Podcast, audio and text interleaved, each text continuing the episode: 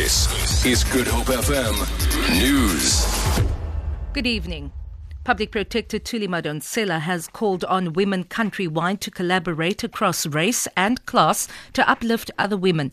Madonsela was invited by the Stellenbosch University Women's Forum to speak on the topic of the role of women in the decolonization project. Madonsela applauded the liberation role played by the women of the previous generation. She, however, says the challenge is for the current generation to work together towards visible changes in the in a country that she says has been found to be the most unequal in the world in the past 21 years. Child rights group the Green Hearts Women and Men Against Child Abuse, as well as the ANC's Women's League, are to petition the Plettenberg Bay Magistrates Court in the Southern Cape against the granting of bail to an alleged child killer. Today, an 18 year old suspect made a brief court appearance where he indicated that he wants to apply for bail. His case stems from December last year when he handed himself over to Knysna police. He then led uh, police to the site where he allegedly hid the child's body. Earlier this year, the suspect was moved from number 118 to number one on the list for evaluation at Valkenberg Psychiatric Hospital in Cape Town. Last week, the court also finalized his trial date, which has been set for 23 to 27 November. The group say they will plan a massive protest at his bail application, which is set for the 11th of next month. The Black Student Movement, BSM, at Rhodes University in the Eastern Cape are occupying the Vice Chancellor's office, protesting against the alleged failure of management to address their demands, which include transformation issues.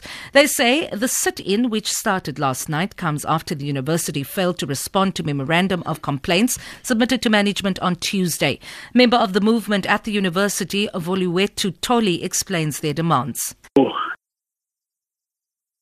Those demands show that these universities continue to benefit the elite, continue to punish the children of black working class families from townships, from rural areas and informal settlements. The United Front calls on the Black Students Movement, Rhodes Must Fall, and other movements come together and join up in a national student initiative to build a new independent student movement so that these battles can be fought on a nationwide scale.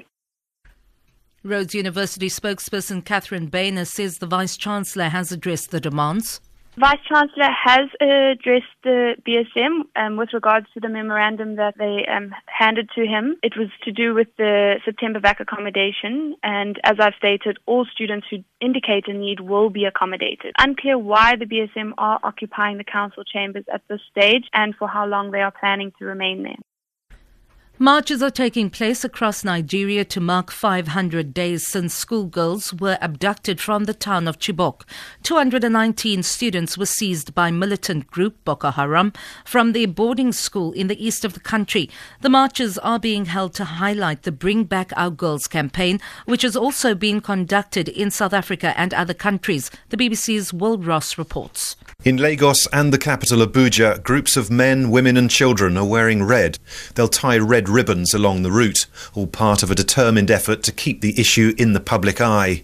The former government was widely condemned for failing to act swiftly to rescue them and initially not believing the girls were really missing at all.